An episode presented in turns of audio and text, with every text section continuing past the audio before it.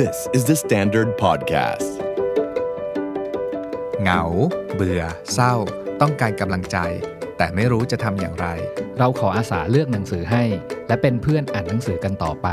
เพราะเราเชื่อว่าการอ่านจะทำให้ได้คำตอบที่ต้องการเสมอ สวัสดีครับ ผมโจวรรณพิน สวัสดีครับ ผมเน็ตนัทกร และนี่คือ Readery Podcast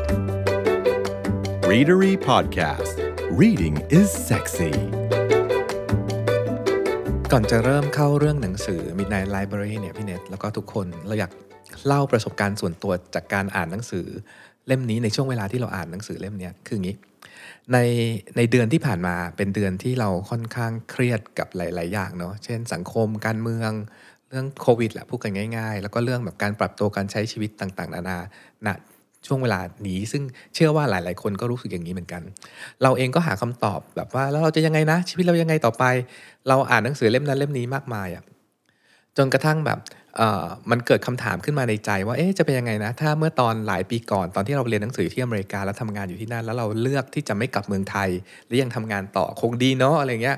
นู่นนี่นั่นแล้วก็แบบคำถามเนี้ยมันก็เลยทำให้เราย้อนกลับไปรื้อไดอารี่เล่มเก่าๆที่เราจดไว้ตั้งแต่สมัยนั้น ซึ่งเราเราเป็นคนเขียนไดอารี่แล้วเจอ n น l เราเขียนมาตลอดเลยเงี้ยกลับไปอ่านก็พบว่าตอนนั้นเองก็ ก็มีอยู่โมเมนต์หนึ่งที่ต้องตัดสินใจว่าจะกลับเมืองไทยหรือจะอยู่ต่ออะไรเงี้ยก็เขียนเยอะแหละ สุดท้ายเราก็เลือกที่จะกลับเมืองไทย แล้วก็หลังจากนั้นเลยเถิดก็เลยเราไปอ่านไดอารี่ต่อจากนั้นอีกหลาย ๆ เล่มในชีวิตที่ผ่านมา แล้วเราก็เจอสิ่งหนึ่งเว้ยว่า ชีวิตเราอะชีวิตโจและทุกๆ คนก็คงเหมือนกันอะมันมีสิ่งที่ต้องเลือกในชีวิตว่าจะเลือกแบบ A หรือเลือกแบบ B ถ้าเราเลือกแบบ A เราก็ไม่ได้เลือกแบบ B อย่างเงี้ยอยู่ตลอด เรื่องนี้ก็แบบคาคาวนๆอยู่ในหัว จนกระทั่ง พี่ฝันโปรดิวเซอร์กับพี่เนทชวนเราอ่านว่าเอออ่าน Midnight Library กันเถอะ เราก็เลยก็เลยเริ่มอ่าน Midnight Library กันเพื่อจะทำพอดแคสต์นี่แหละ ระหว่างอ่านมันก็มีคำคำหนึ่งผุดขึ้นมาในหัวว่าแบบเนี่ยโจสิ่งที่อยู่กำลังจะอ่านเจอในเล่มนี้มันเป็นเหมือน spiritual moment เลยนะอะไรเงี้ยเป็นเป็นเป็นช่วงเวลาที่ยูจะได้พบแบบเส้นทางของจิตวิญญาณ something อะเราก็ไม่ได้คิดอะไรเว้ยก็แบบมันจะขนาดนั้นเลยเหรออะไรเงี้ยนิยายเล่มหนึ่งจนกระทั่งแบบอ่านไปเจอโค้ด โค้ดหนึ่งในหนังสือ ในหนังสือเขียนว่า ฟังฉันนะโจ พี่ไม่จำเป็นต้องเข้าใจชีวิต พี่เพียงแค่ต้องใช้ชีวิต ตอนอ่านก็อ่านไปอะอ่านเลยไปอีกหน้าหนึ่งแล้วอยู่ดิวมันก็จึกขึ้นมาเฮ้ย นี่มันเขียนว่า ฟังฉันนะพี่โจ พี่ไม่จำเป็นต้องเข้าใจชีวิตพี่เพียงแค่ต้องใช้ชีวิต โอ้โห หลังจากนั้นมันเหมือนแบบเบรกดาวอะ มันเหมือนแบบโหได้รับคำตอบต่าง ๆ นานามากมายว่า เฮ้ย จริง ๆ แล้วเราไม่ต้อง เข้าใจชีวิตทุกอย่าง แล้วเราพบว่าความรู้สึกของเราที่แบบเราอยากเข้าใจทุกอย่างว่าเฮ้ยเกิดอะไรขึ้นวะแล้วแบบวัคซีนคืออยู่ไหนนะแล้วเราจะได้ฉีดวัคซีนเมื่อไหร่นะแล้วเราจะตายไหมนะแล้วเราจะเราจะใช้ชีวิตหลังจากนี้กันยังไงนะ มันหายไปหมดเลยอะเพราะว่าหนังสือบอกว่าพี่โจเพียงต้องแค่ต้องใช้ชีวิตอะ มันเลยหนังสือเรื่อง Midnight Library สำหรับเรา มันเลยกลายเป็นเหมือน spiritual moment จริง ๆ ตามที่แบบว่า ตอนเริ่มเริ่มอ่าน แล้วเราได้ยินเสียงนี้ขึ้นมา มันเลยเป็นหนังสือที่แบบอาจจะเป็นนิยายธรรมดา ธรรมดา เป็น popular fiction เล่มหนึ่งที่ดังมาก ๆ ในปี 2020 แต่ว่ากับเรา มันทำงานกับเราเยอะมากอะและนี่คือสิ่งที่เรารู้สึกว่าเราอ่านหนังสือเล่มนี้ด้วยชีวิตจริง ๆอะพี่เนทอืมคือพูดถึงหนังสือ The Midnight Library ถ้าเกิดเรายังไม่ได้พูดถึงเนื้อหาเลยเนาะว่าข้างในมันพูดถึงอะไรบ้างอะไรเงี้ยเอาตอนเห็นหน้าปกอ่าเห็นชื่อหนังสือกันแล้วกัน ก็ก็จะรู้สึกว่าหนังสือเล่มเนี้ยก็จะเป็นอ่าหนังสือเรื่องแฟนตาซีอะไรบางอย่างหนึ่งที่เอ้ยมันมีอ่าห้องสมุดที่เปิดตอนเที่ยงคืนหรือเปล่า แล้วก็ข้างในน่าจะมีแบบเรื่องปาฏิหาริย์เรื่องแฟนตาซีน่อัศจรรย์แฟนตาซีต่าง ๆ น่าจะแบบว่าเออสนุกสนุกอะไรเงี้ยแต่ว่าหลังจากที่อ่านแล้วเนี่ย คือหนังสือเล่มเนี้ยแล้วน่าจะพูดว่าอ่าตั้งชื่อ len ให้ละกันว่าเป็น The Book of Life ก็ได้ เพราะว่าประเด็นหลักๆ ที่พูดถึงหนังสืออานิยาย พูดถึงว่ามันเป็นนิยายก่อนละกัน มันเป็นนิยายที่พูดถึงเรื่องชีวิตอืมตรงๆเลย เนี่ยตอนพอพอจะพูดพูดเรื่องเนี้ยก่อนเริ่มอ่านอะเวลาพูดชื่อว่า Midnight Library คนอย่างพวกเราพี่โจพี่เนทและหลาย ๆ คนที่ฟังอยู่เป็นพวกชอบบ้านหนังสือเนาะอืมก็รู้สึกว่าเล่มนี้ยังไงก็ต้องอ่านแหละอ่าเพราะมันเป็นหนังสือเกี่ยวกับหนังสือเปล่าวะถ้าถ้าเป็นแบบคนสายหนังสือเออสะสมหนังสือชอบห้องสมุดชอบร้านหนังสือเออออะไรอยู่แล้วเนี่ยเอ่อยังไงหนังสือเล่มเนี้ยก็ต้องเป็นเจ้าของให้ได้อืมใช่ป่ะอืมเพราะว่าชื่อหนังสือมันน่าจะอยู่ในหมวดของคนรักหนังสือออืมแล้วมันมันมันมันนึกไม่ถึงเลยพี่เนทตอนก่อนอ่านนะว่ามันจะแบบพูดถึงชีวิตขนาดนี้อะอืมแต่จริง ๆ แบบ หนังสือเล่มนี้โอ้โห มันเป็นหนังสือของแม t เฮกซึ่งเราเองก็เคยทำ episode หนึ่งชื่อ reasons to stay alive อืมของหนังสือของแม t เฮกเหมือนกัน พูดถึงพูดถึงอ่าหนังสือของแม t เฮก่อนละกันเนาะว่า ถ้าเกิดใครฟัง episode ที่แล้วที่เราพูดถึง reason to stay alive เนี่ยเราบอกทุกคนก่อนว่าเราตามเข้าไปอ่านคอมเมนต์ที่ทุกคนบอกว่าคอมเมนต์ทิ้งเอาไว้เนาะแล้วแล้วเรารู้สึกไม่รู้จะพูดออกมาว่าเป็นเป็นคำ adjective อะไรได้บ้าง เพราะว่าเรารู้สึกทั้ง ขอบคุณดีใจแล้วก็รู้สึกว่าได้เพื่อนที่สามารถนั่งคุยเรื่องบางเรื่องอย่างตรงไปตรงมา แล้วก็หลังจากที่พูดคุยแชร์ประสบการณ์ออกไปกันแล้วเนี่ยเราเราเหมือนกับว่ามีคนที่เออเข้าใจเรา แล้วก็หลาย ๆ คนที่คอมเมนต์กลับมา ก็มีความรู้สึกคล้าย ๆ กันว่าเออสิ่งที่เราแชร์ออกไปนั้นนะก็เหมือนกับเราได้เข้าใจหลาย ๆ เรื่องที่หลาย ๆ คน เผชิญภาวะแบบนี้อยู่ด้วยเหมือนกัน มันมีสองคำถ้าพูดถึง adjective พี่เนทกับ reason to stay alive episode ที่แล้วเนี่ยหนึ่งคือเรารู้สึกว่าเราไม่โดดเดี่ยวอะอืมมันไม่ใช่แค่โจหรือเนทไม่โดดเดี่ยวแต่ถึงว่าหลาย ๆ คนที่ฟังอยู่ ก็เหมือนจะได้รับสิ่งนี้กันว่าเฮ้ยเราไม่ได้เป็นสิ่งนี้อยู่คนเดียวนะเว้ยอืมมีมีมีมีอีกหลายคนแหละที่เป็นอยู่ด้วยกันอะไรเงี้ยแล้วก็เราเห็นคนไปคอมเมนต์ในคอมเมนต์น่ะหลายคนมาคอมเมนต์ว่ายังไงอีกคนก็ไปคอมเมนต์ตอบว่าแบบเอออย่างนั้นอย่างนี้สิพี่ผ่านมาแล้วนะ เคยอย่างนั้นอย่างนี้หนึ่งคือไม่โดดเดี่ยวกับสองคือเรารู้สึก overwhelm มากคือ overwhelm หมายถึง มันมันมีความรู้สึกที่ทะลักทลายเกี่ยวกับการการภาวะของความรู้สึกซึมเศร้า หรือความแบบว่าวิตกกังวลต่างๆ นานา ไม่ว่าจะเป็นแบบที่เป็นอยู่แล้ว หรือเป็นในช่วงโควิดนี้ที่แบบว่าหลายคนรู้สึกว่า เฮ้ยมันมันสิ้นหวังหดหู่มาก ๆ เลยชีวิตยังไงกันต่อไปดีนะพวกเราอะไรเงี้ยอืม Reason to Stay Alive เนี่ยก็คือหนังสือพูดถึงเรื่องโรคซึมเศร้าโดยตรงเลยเนาะเพราะว่าอันเนี้ยมันเป็นบันทึกประสบการณ์ของแม t เฮกคนเขียนใช่ป่ะว่า ตอนที่เขาเป็นโรคซึมเศร้าตอนอายุ 20 กว่าๆอะไรเงี้ยเขาอ่า รู้สึกยังไงบ้าง มันมันเกิดอะไรขึ้นภายในของเขา แล้วก็หลังจากที่เขาแบบผ่านเรื่องต่างๆ นานาเหล่านี้เขาเอาประสบการณ์ที่เกิดขึ้นทั้งหมดนั้นนะมาเขียนเป็นหนังสือ แล้วแล้วมาทำให้เรา เข้าใจอะคือคือบางทีแบบจะพูดใช้คำว่าเข้าใจก็ก็ไม่จำเป็นที่จะต้องเข้าใจทุกเรื่องเนาะแต่เราแต่เรารู้สึกแล้วก็เอ่อเราสัมผัสได้ว่าเออถ้าเกิดเป็นตัวเราที่อยู่ในภาวะซึมเศร้าเอง หรือว่าอ่าคนที่อยู่รอบตัวเราที่อยู่ในภาวะนั้นนะเราจะอ่าใช้ชีวิตหรือทำความเข้าใจหรือจะอยู่กับมันให้ได้ยังไงบ้างอืมแล้วหนังสือเล่มเนี้ยมันเหมือนกับเป็นอ่าสำหรับผมผมรู้สึกว่ามันเป็น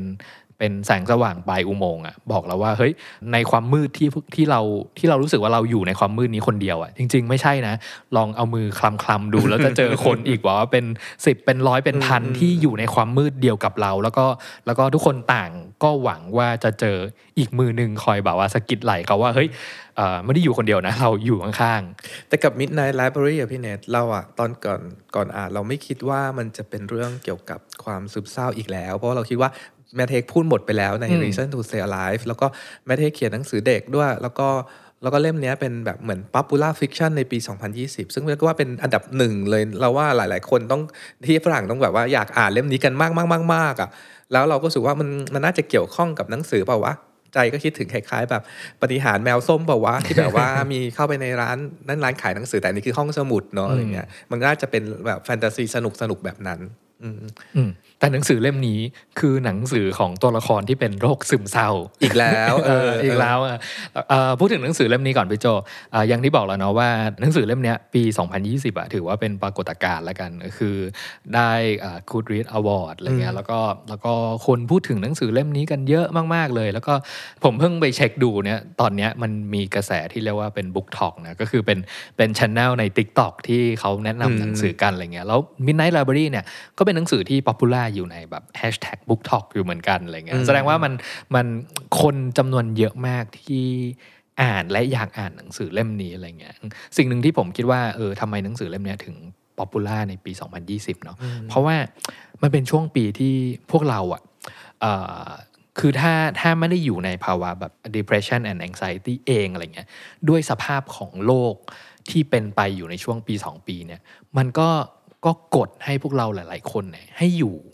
เข้าใกล้กับภาวะเนี่ยเข้าไปเรื่อยอืมๆใช่ป่ะแล้วผู้แล้วผู้คนเนี่ยต้องการจริงๆจะพูดว่าต้องการทางออกก็ไม่ใช่นะต้องการผู้คนต้องการคนที่ ฟังแล้วก็เข้าใจแล้วก็แล้วก็อยู่เป็นเพื่อนเขา มันว่าเครียดว่าว่าเธอไม่ได้อยู่ในภาวะเออแบบเนี้ยคนเดียว มันเครียดแล้วมันก็สิ้นหวังพี่เนทตอนช่วงเวลาเนี้ยไม่ว่าไม่ว่าเมืองไทยหรือเมืองนอกเลยเนาะมันมันเครียดแหละแบบมันเหมือนมันความรู้สึกมันเขาเอ่อภาษาโอปราเคยบอกว่ามันรู้สึกเหมือนติดแทรปอะเหมือนแบบถูกขังต่อให้เราแบบเหมือน ความรู้สึกเราอาจจะอยู่ในบ้านที่สะดวกสบายไม่ได้อยู่ในคุกแบบนั้นนะแต่เราจะรู้สึกเหมือนว่าเราไปไหนไม่ได้อะความรู้สึกเนี้ยมันคือมันคือเหมือนกดทับความอิสระของเราไว้อะไรอย่างเงี้ยอืมอืมหนังสือ The Midnight Library เนี่ยพี่โจแมทเฮกอะบอกเลยว่าเขาได้แรงบันดาลใจในการเขียนเรื่องเนี้ยจากหนังเรื่อง Is a Wonderful โอ้ Life โหนะพอพูดถึงชื่อหนังเรื่องเนี้ยจำได้ว่าพี่โจอะพูดเสมอว่านี่คือหนังในดวงใจของพี่โจมันมันคือหนังที่เวลาใครถามแล้วเมื่อก่อนเวลาตอนที่เราเรียนฟิล์มแล้วครูบอกว่าใครชอบเรื่องไหนฉันก็ยกมือตอบแบบว่า It's a Wonderful Life ตลอด It's a Wonderful Life เป็นหนังในปี 1946 กำกับโดยแฟรงค์แคปปราหนังเรื่องเนี้ยความเจ๋งของมันคือทุกๆ คืนวันคริสต์มาสอ่าทีวีที่อเมริกาก็จะเปิดฉายวน ๆ อยู่อย่างเงี้ยทุกปีอืมเพราะว่าคือเหมือนเรื่องราวแปะเนี่ยป้ายแปะไว้ข้างหน้าเลยหรอว่าดูได้นี่คือเลยคือ Christmas movie เนาะใช่เออเหมือนแบบว่าหลาย ๆ คนเนี่ยจะมี Christmas movie ของตัวเองอะที่ที่แบบว่าเออรู้เลยว่า พอใกล้ๆคริสต์มาสบรรยากาศแบบช่วงคริสต์มาสช่วงปลายปีอ่า หนังฮอลลีวูดเป็นแบบหนังหิมะตกอะไรเงี้ยหลายๆคนก็จะนึกชื่อหนังออกใช่ป่ะแล้วก็แน่นอนว่า It's a Wonderful Life เนี่ยเป็นหนึ่งหนึ่งใน list หนัง ใช่แล้วมันเป็นอันดับหนึ่งเลยแหละ ไม่ใช่แค่เป็นหนึ่งนะ คือทุกคนก็จะต้องดูเรื่องนี้ซ้ำไปซ้ำมาซ้ำไปซ้ำมา เล่าเรื่อง It's a Wonderful Life สั้นๆ It's a Wonderful Life อะเป็นเรื่องของผู้ชายที่ชื่อจอร์จเบลลี่เป็นแบบนายธนาคารคนหนึ่ง แล้วเขาก็เครียดกับภาวะเศรษฐกิจในเมืองของเขาตอนนั้นมาก จนกระทั่งแบบว่าเอ่อไปกระโดดน้ำฆ่าตัวตาย แล้วก็ สุดท้ายก็ได้รับการช่วยเหลือจากอ่ายามฝั่งช่วยไว้แล้วก็ไม่ตายแล้วก็เลยโซซัสโซเซกลับไปบ้าน แล้วพบว่ากลับไปบ้านปุ๊บอะหรือเมืองที่เขาอยู่อะไม่มีใครรู้จักเขาเลย ราวกับว่าโลกใบเนี้ยไม่เคยมีจอร์จเบลลี่อยู่เลย คือมันคำถามมันก็คือตั้งคำถามว่า จะเป็นยังไงนะ ถ้าโลกใบนี้ไม่มีเราอะโลกเขาจะเป็นยังไงกัน แล้วหนังทั้งเรื่องก็จะพาเราไปเจอโลกที่แบบว่าเป็นเคออสมากๆ เราบางทีเราไม่รู้เลยว่า การที่โลกไม่มีเราอะ ได้ทำอะไรให้กับโลกไว้บ้าง พอโลกไม่มีเราอะโลกมันก็จะมีอะไรแบบว่าผิดเพี้ยนบ้าๆบอๆมีเรื่องแบบเรื่องราวร้ายๆต่าง ๆ นานาอืมแล้วสุดท้ายมันก็คือพระเอกก็ได้เรียนรู้ว่า จริง ๆ แล้วเราอะที่เรารู้สึกว่าเราไม่มีค่า เราเราทำอะไรให้กับใครไม่ได้เลย เราเป็นคนไม่มีตัวตน แต่จริง ๆ แล้วเรามีค่าและเรามีตัวตนกว่าที่เราคิดเยอะอืมอืมฟังดูคุ้นๆคล้าย ๆ กับ Midnight Library เลยเนาะพี่เนทเนอะอืม The Midnight Library เนี่ยอ่าเป็นนิยายที่พูดถึงชีวิตของนอร่าซีดอ่านี่คือนางเอกของเรื่องนอร่านะอายุ 35ใช่ป่ะแล้วก็เปิดเรื่องมาพี่โจอันนี้คือแบบเล่าเรื่องย่อๆก่อนเลยกันแล้วกันเนาะ เปิดเรื่องมาเนี่ยคือมันเป็นเขาเรียกว่าเป็น bad day ของคนคนหนึ่งอะซึ่งก็คือ bad day ของนอร่า Nora เนี่ยเนาะเออคือ bad day ยังไงอะสิ่งที่เปิดเรื่องในนิยายเรื่องเนี่ยคือก็จะพูดว่านี่คือกี่ชั่วโมงก่อนที่นอร่าจะฆ่าตัวตาย ใช่ป่ะเออก็ก็แสดงว่าเนี่ยแค่ไม่กี่ชั่วโมงอะนอร่าต้องไปเจอแบบคนหลาย ๆ คนที่เธอรู้จัก แล้วก็สิ่งที่ไปเจอเนี่ยมันเป็นสิ่งที่แย่ๆทั้งนั้นเลยออันนี้ผมรู้สึกว่ารู้สึกมากๆแล้วกันเนาะสำหรับแบบคนเลี้ยงแมวอะไรเงี้ยก็คือตอนที่เจอสถานการณ์แย่ๆมาทั้งวันแล้วเนี่ยกลับมาบ้านเนี่ยก็ก็ไปเจอแมวตัวเองที่เลี้ยงมากับมือเนี่ยตายอยู่ริมถนน ใช่ป่ะมีคนแบบมาบอกว่าเฮ้ยแมวโดนรถชรนถชนตายหรือเปล่าอะไรเงี้ยอืมแล้วนอร่าเองก็พูดกับตัวเองว่าเอ่อดูดูฉันสิ ขนาดแมว ฉันเองก็ไม่มีปัญญาที่จะแบบว่าแบบเลี้ยงให้เขามีชีวิตอยู่ได้อะไรเงี้ย แต่ในขณะที่มองดูแมวที่นอนตายอยู่นั้นน่ะฉันก็มีความรู้สึกแปลกๆ บางอย่างคือ ฉันรู้สึกอิจฉาแมว เอออิจฉาที่แมวตายอืมอืมชอบชอบเทคนิคการเล่าตรงนี้นิดนิดนึงคือแบบเปิดเรื่องมาก็บอกเลยว่า นอร่ากำลังจะฆ่าตัวตาย แล้วก็เขาดาวน์กี่ชั่วโมงอืมอืมชั่วโมงที่หนึ่งเจอแมวตาย ชั่วโมงถัดไปก็ไปทำงานที่ร้านขายเครื่องดนตรี แล้วก็แบบเอ่อเหมือนไปสายหรือว่าอะไรไม่รู้อะแต่ว่าเจ้านายก็ก็ก็ดุก็ว่าอะไรเงี้ยแล้วก็เครียดแล้วก็แบบว่า เออเราอาจจะต้องปิดร้านแล้วก็ฉันก็จะจ้างเธอต่อไปไม่ได้แล้วนะอะไรเงี้ยอะอันดับที่สองคือตกงานอืม แล้วหลังจากนั้นเธอก็แบบว่าโซซัสโซเซกลับไปบ้านเพื่อที่จะรู้ว่าอ้าวนักเรียนที่จะมาเรียนเปียโนกับเธออะมานั่งรอกับคุณแม่เขาอยู่เป็นชั่วโมง แล้วก็แบบแม่ก็โกรธมากแม่นักเรียนก็บอกว่าต่อไปจะไม่ให้มาเรียนแล้วนะ ก็คือเธอกำลังจะตกอีก job หนึ่ง job part-time ที่แบบเป็นคนสอนสอนเปียโนให้เด็กคนหนึ่งอะไรอย่างเงี้ยมันก็ทำให้ภาวะข้างในจิตใจของนอร่าซึ่งแย่อยู่แล้วเนี่ย แบบนู่นนี่เจอเจอเรื่องแบบว่าเอ่อพี่ชายซึ่งแบบว่าไม่ได้เจอกันนานกลับมาเยี่ยมเมือง แต่ว่าไม่ยอมมาพบเธออีกอืมอืมดังนั้นภาวะความเครียดของนอร่าก็ค่อนข้างแบบว่า เยอะอะสุดท้ายลองลองจินตนาการดูก็ได้พี่โจแบบถ้าเกิดเราเป็นนอร่าเนาะคือเออเราคิดว่าวันหนึ่งเราเจอเรื่องแย่ๆเรื่องหนึ่งอะก็ก็ก็เยอะหนัแล้วก็อืมก็หนักหนาสาหัสแล้วเนี่ย แต่ว่าถ้าเรื่องต่างๆที่มันแบบแย่ๆเลวร้ายทั้งหมดอะ มันเกิดขึ้นภายในแค่ไม่กี่ชั่วโมงแล้วต่อเนื่องกันมาเรื่อยๆเนี่ยตื่นขึ้นมาเอาเอาว่าตื่นสายไปทำงานไม่ทันโดนเจ้านายด่าเจ้านายจะให้ออก ไปเจอเออนักเรียนที่มารอเรียนเปียโนด้วย แต่ว่าแบบเธอก็มาไม่ทันเวลาแล้วก็นักเรียนก็บอกว่าไม่เอาแล้วไม่เรียนด้วยแล้ว แม่บอกว่าเออเอ่อเนี่ยอุตส่าห์มานั่งรอแล้วถ้าถ้าเกิดแบบเธอก็ยังมาสายอีกเดี๋ยวฉันแบบส่งลูกไปที่อื่นแล้วนะอะไรเงี้ยแล้วสุดท้ายก็เอ่อมาเจอแบบแมวที่ตัวเองรักตายอีกอะไรเงี้ยคือทุกอย่างที่มัน มันประดังประเดมาภายในแบบวันเดียวอะไรเงี้ยลองนึกถึงสภาพจิตใจคนคนหนึ่งเนาะว่าว่า เขาจะสามารถรับมือกับเรื่องต่างๆแบบที่มันทับถมกันมาแบบสิบยี่สิบชั้นแบบเนี้ยได้ยังไง เธอก็ตัดสินใจที่จะแบบเออกินยาโอเวอร์ o s สแล้วก็แล้วก็ถ้าตามในเรื่องก็คือ เธอน่าจะหมดสติไปใช่ปะเอ่อ แต่เธอฟื้นขึ้นมาใช่ปะแต่ฟื้นขึ้นมาเนี่ยไม่ได้ฟื้นขึ้นมาในห้องห้องที่ตัวเองแบบกินยาแล้วแต่มาฟื้นฟื้นขึ้นมาในที่ที่หนึ่งที่มันแบบว่าแบบขาวโพลนเต็มไปหมดเลย เดินเข้าไปเจอแบบอาคารแล้วก็อ่าไปเจออาคารที่มีนาฬิกาอยู่ข้างหน้าแล้วแล้วบอกเวลาว่า0 0 0 0 แล้วนาฬิกาไม่ขยับ คือเที่ยงคืนเออคือเวลาเที่ยงคืนใช่ป่ะแล้วพอเข้าเข้าไปในอาคารก็ค้นพบว่าอาคารเนี้ยมันคือห้องสมุดใช่ป่ะแล้วก็คุ้นคุว่าเฮ้ย มันเหมือนกับห้องสมุดสมัยตอนที่เธอแบบว่ายังเด็กๆอยู่เนาะแล้วก็ไปเจอบรรลักษ์คนเดียวกันกับเป็นบรรลักษ์คนเดียวกับคนที่เธอรู้จักสมัยตอนที่เธอยังเด็กอยู่ใช่ป่ะชื่อว่ามิสซิสเอม ช่ไหมห้องสมุดเนี้ยมันเป็นห้องสมุดที่เรียกว่าห้องสมุดไม่มีขอบเขตอะคือมองเห็นชั้นหนังสือยาเต็มวไปหมดสุดลูกหูลูกตา แล้วก็มีหนังสืออยู่บนชั้นหนังสือเต็มไปหมดเลยอะไรเงี้ยเอ่อในตอนที่บอกว่ายังงงงงงงอยู่ว่าเฮ้ยที่นี่ที่ไหนอะไรเงี้ยมิสซิสเอมอะบรรณารักษ์ห้องสมุดเนี่ยก็เข้ามาทักทายนอร่าว่าเฮ้ยนอร่าตอนเนี้ยเธออยู่ในภาวะที่อยู่กึ่งกลางระหว่างความเป็นกับความตายเนาะมิสซิสเอมเนี่ยถามนอร่าว่าเออเอ่อ ทำไมนอร่าถึงตัดสินใจที่จะไม่มีชีวิตอยู่ต่อไปแล้วล่ะใช่ป่ะเออแล้วก็อันนี้แหละก็เป็นเหตุผลของเรื่องเนี่ยที่พานอร่ามาอยู่ในห้องสมุด เพราะว่าในห้องสมุดเนี่ยมิสซิสเอมเล่าให้ฟังเนาะว่า หนังสือที่อยู่บนชั้นหนังสือในห้องสมุดแห่งนี้ทั้งหมดอะคือชีวิตทั้งหมดที่เป็นไปได้ของนอร่าที่เธอรู้สึกแบบเศร้าเสียใจว่าชีวิตไม่สามารถใช้ชีวิตอย่างที่เธอควรจะเป็นอืม แต่ก่อนก่อนอื่นเลยเนี่ยอ่ามันมีหนังสือเล่มหนึ่งที่สำคัญที่อยู่ในห้องสมุดแห่งเนี้ยมันชื่อว่า The Books of Regret นะภาษาอังกฤษชื่อชื่อว่า The Books of Regret นะภาษาไทยใช้ชื่อว่าหนังสือแห่งความเศร้าเสียใจใช่ไหมซึ่งมันเป็นต้นเหตุทั้งหมดทั้งมวลที่ทำให้นอร่ารู้สึกว่าไม่อยากจะใช้ชีวิตอยู่ต่อไปแล้ว อืมอืมณจุดเนี้ยทุกคนเคยรู้สึกอย่างนี้ไหมว่าแบบรู้สึก regret อะหรือรู้สึกเสียใจที่ไม่ได้ทำอะไรบางอย่างในอดีต และไอ้ความรู้สึกเนี้ยมันยังตกค้างหรือคาอยู่อืมเชื่อว่า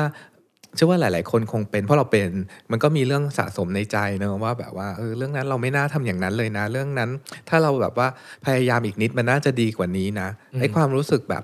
เออเสียใจที่วันนั้นไม่ได้ทำอะไรบางอย่างลงไปเนี่ยมันถูกบันทึกไว้ในหนังสือที่ชื่อว่า The Book of Regret อันนี้แหละอืมหนังสือแห่งความเศร้าเสียใจของนอร่าก็เหมือนกันพี่โจเอ่อพอมาถึงท่อนเนี่ยอยากอ่านตัวอย่างเอ่อ ความเศร้าเสียใจที่ถูกบันทึกไว้ในหนังสือแห่งความเศร้าเสียใจเนี่ยคือคือคือในท้องเรื่องเนาะในเรื่องเนี่ยหนังสือเล่มเนี้ยมันเป็นความเศร้าเสียใจของนอร่าแต่ตอนที่ผมอ่านเนี่ยอ่านคือมันมีความเสียใจของนอร่าเต็มไปหมดเลย แล้วตอนที่อ่านเนี่ยเราไม่ได้รู้สึกว่าเราอ่านความเสียใจของนอร่านอร่าเราเราเรารู้สึกถึงความเสียใจของตัวเองที่ ณวันนั้นทำไมเราถึงไม่ทำอย่างนี้ หรือทำไมฉันเสียใจที่ฉันไม่ได้ทำอะไรบางอย่าง ตอนที่ฉันมีชีวิตอยู่อะไรเงี้ยคือในหนังสือก็จะเขียนไว้ว่า ฉันเสียใจที่ไม่ได้อยู่ในวง The Labyrinth ต่อ ฉันเสียใจที่ทำให้พี่ชายฉันผิดหวัง ฉันเสียใจที่ใช้เวลากับสื่อโซเชียลมากเกินไป ฉันเสียใจที่ไม่ได้ไปออสเตรเลียกับอิตซี่ฉันเสียใจที่ไม่ได้ทานข้าวกับพ่อ ฉันเสียใจที่ไม่ได้ทำงานช่วยเหลือสัตว์ ฉันเสียใจที่ไม่อาจเรียนรู้ว่าจะทำตัวให้เป็นคนที่มีความสุขมากกว่านี้ได้ยังไง คือฉันเสียใจที่จุดๆๆเนี้ยมีอยู่ประมาณหน้ากว่าๆแล้วแล้วตอนผมอ่านไปอะพี่โจ อันนี้เหมือนมันไม่ใช่สิ่งที่นอร่าเสียใจคนเดียว แต่มันเหมือนแบบพวกเราทุกคนอะอืมเราเรามักจะคิดอย่างนี้อยู่เสมอ ฉันเสียใจจังเลยที่ ฉันเล่นเปียโน ฉันชอบเล่นเปียโนมากสมัยเด็ก ๆ แต่ตอนนี้ฉันไม่ได้เล่นแล้วอืมเหมือนอย่างที่พี่โจพูดตอนแรกอะว่า นี่เราตัดสินใจถูกหรือเปล่านะ หรือเราเสียกำลังเสียใจอยู่หรือเปล่าที่เราไม่ได้ตัดสินใจที่จะอยู่ที่อเมริกานะวันนั้นแล้วกลับมาใช้ชีวิตต่อที่เมืองไทยอืมพวกเราเป็นกันอย่างเงี้ยไหมครับอืมเพราะตรงนี้นิดนึงถามทุกคนเลยอะเป็นไหมพวกเก็บเป็นกันไหมแบบอยู่ๆก็รู้สึกว่า เออแย่จังวันนั้นถ้าเราไม่ได้เลือกแบบนี้ เราเสียใจมากเลยนะ ที่เราไม่ได้ดีกับ กับแม่ก่อนที่แม่จะจากเราไปหรืออะไรเงี้ยเราเราเราไม่ได้ทำอะไรบางอย่าง เราเราไปไม่น่าพูดคำนี้กับเพื่อนของเราในวันนั้นเลยอืมเราเราน่าจะตั้งใจทำงานมากกว่านี้อีกนิดนึงเผื่อเราจะไม่ได้แบบว่าเอ่อโดนเจ้านายดุหรืออะไรอย่างเงี้ยหรือเราเราลูกค้าตำหนิเราทุกคนมีเรื่องเสียใจแทบจะตลอดเวลาแทบจะทุกวันกันเลยก็ว่าได้อะอืมผมว่าเอ่อผมอยากแชร์แชร์อันหนึงในมุมส่วนตัวนะว่า ตอนที่หลาย ๆ คนอยู่ในภาวะซึมเศร้าเนี่ย ผมว่าหลายคนเนี่ยอ่าเป็นแบบเนี้ยคือนั่งลงกับตัวเองแล้ว แล้วตั้งคำถามแบบเนี้ยว่าจะเป็นยังไงถ้าอ่าวันนั้นเราเลือกอีกเส้นทางหนึ่งอืมที่ไม่ได้มาลงเอยเหมือนอย่างวันนี้ จะเป็นยังไงถ้าวันนั้นน่ะเราเลือกไปเรียนเป็นครูแทนที่จะไปเรียนต่อเป็นหมออืมจะเป็นยังไงถ้าวันนั้นเราตัดสินใจที่จะเชื่อพ่อที่พ่อจะให้ไปเรียนเมืองนอกอืมมากกว่าที่จะเรียนในโรงเรียนเมืองไทย หรือจะเป็นยังไงถ้าวันนั้น เราไม่ได้พูดแรงๆกับเพื่อนของเราบางคนแล้ว วันนี้เรายังจะเป็นเพื่อนกันอยู่อะไรเงี้ยแล้วแล้วเราเองอะก็จะนั่งนึกจินตนาการถึงเส้นทางที่เป็นไปได้ต่าง ๆ นานาที่เรารู้สึกเสียใจว่าเราไม่ได้เลือกณวันนั้นอืแต่มานั่งนึกนึกดูนะพี่เนทเราอะจะตั้งคำถามพวกเนี้ย ว่าเราเสียใจที่เราเราไม่ได้เลือกสิ่งนั้นสิ่งเนี้ยเพราะว่าวันนี้เราเศร้าเว้ยอืมเพราะว่าวันเนี้ยมันมีเรื่องที่เราเจ็บปวดอะเราไม่อยากอยู่ในวันนี้ ซึ่งมันแบบว่า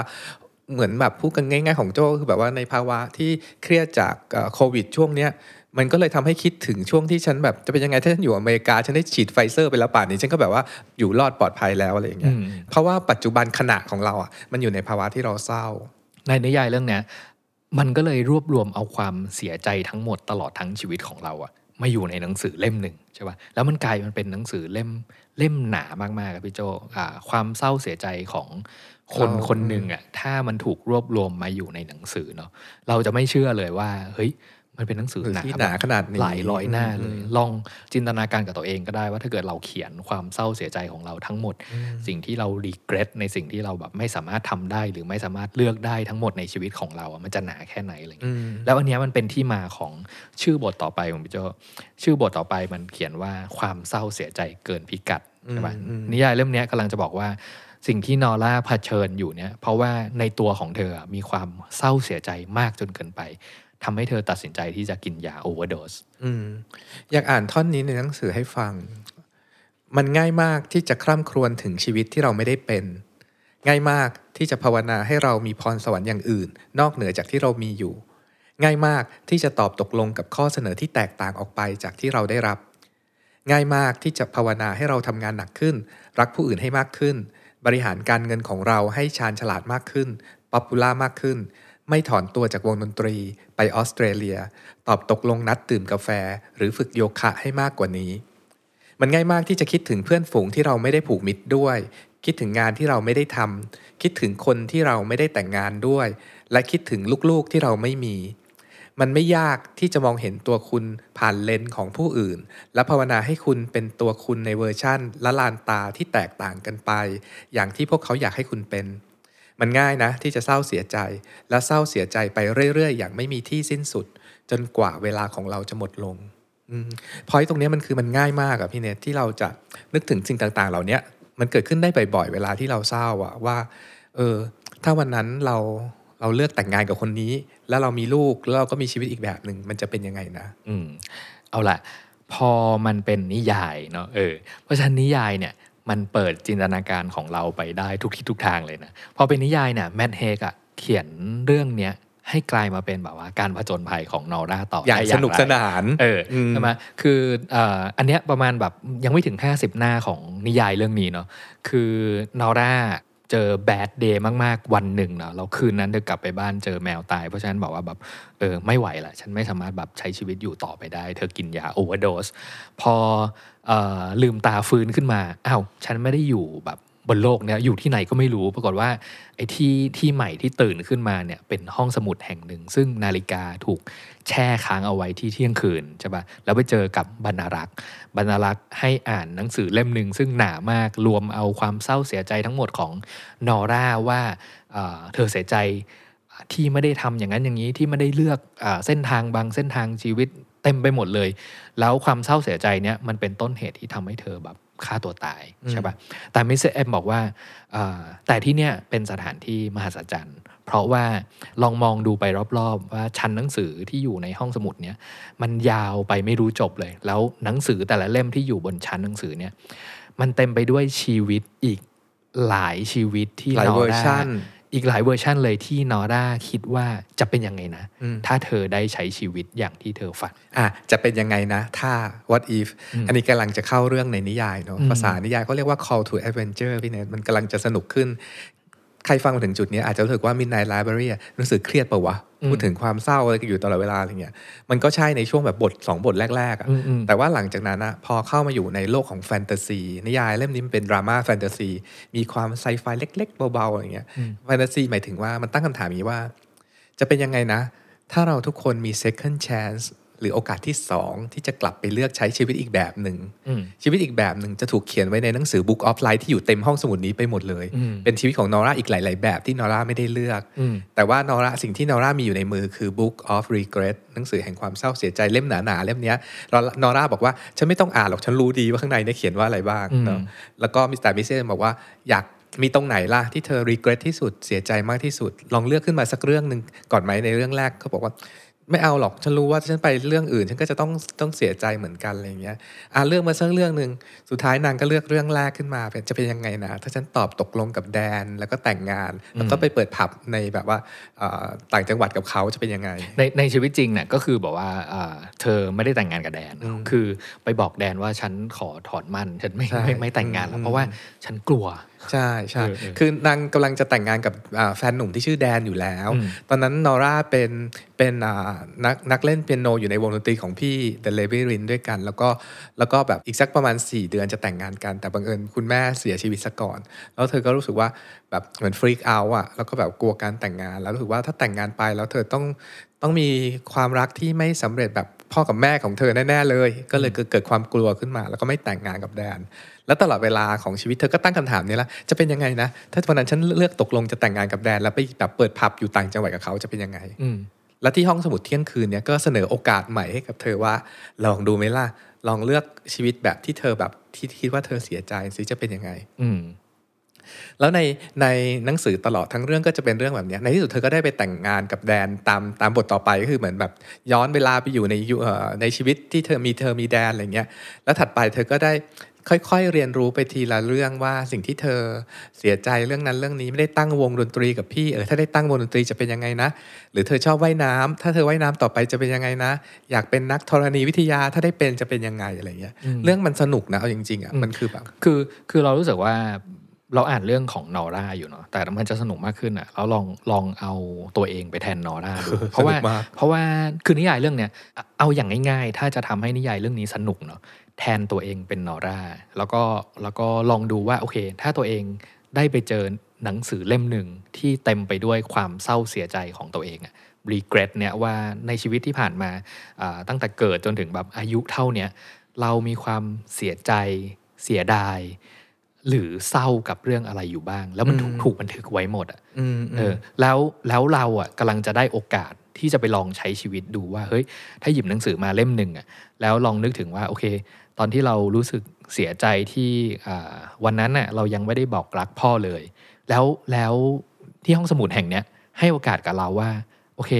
งั้นบรรณารักษ์อะมาบอกกับเราว่าเนี่ยพอเธอเปิดหนังสือเล่มนี้เนี่ย เธอจะเจอชีวิตในแบบที่เธอไม่ได้ใช้ในวันนั้น แล้วยังรู้สึกเสียใจอยู่ แล้วลองเข้าไปใช้ชีวิตดูซิว่า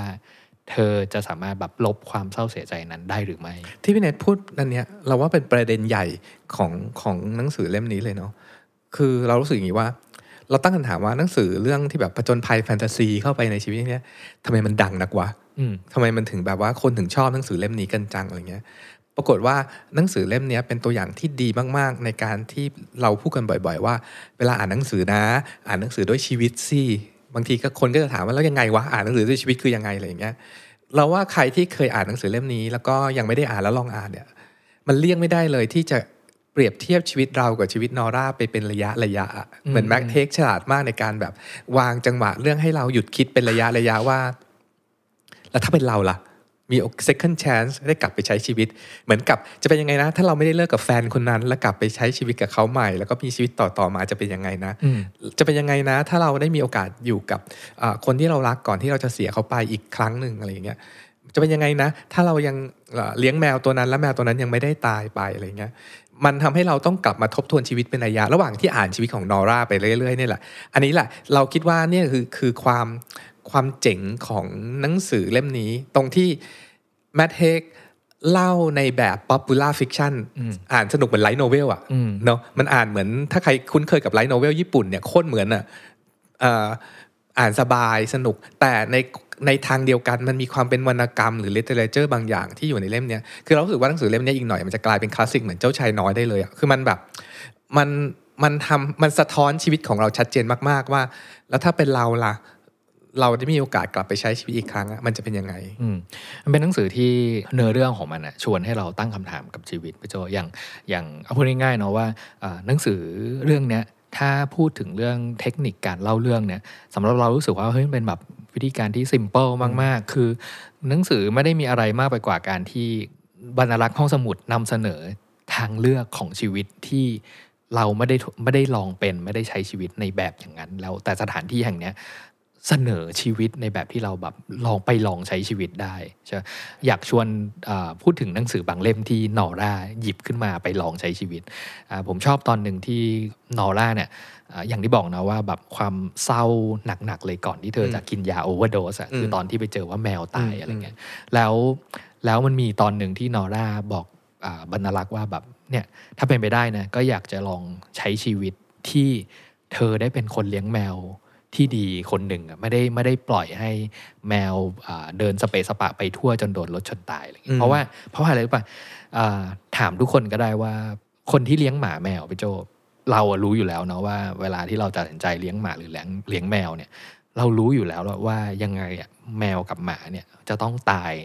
ในตอนที่เรายังมีชีวิตคืออายุพระเขาสั้นกว่าไขเราเขาสั้นกว่าเราอืมอะไรเงี้ยเออคือการเลี้ยงหมาแมวเนี่ยมันเป็นหลาย ๆ คนน่ะจะบอกว่าอันเนี้ยมันเป็นบทเรียนให้เรา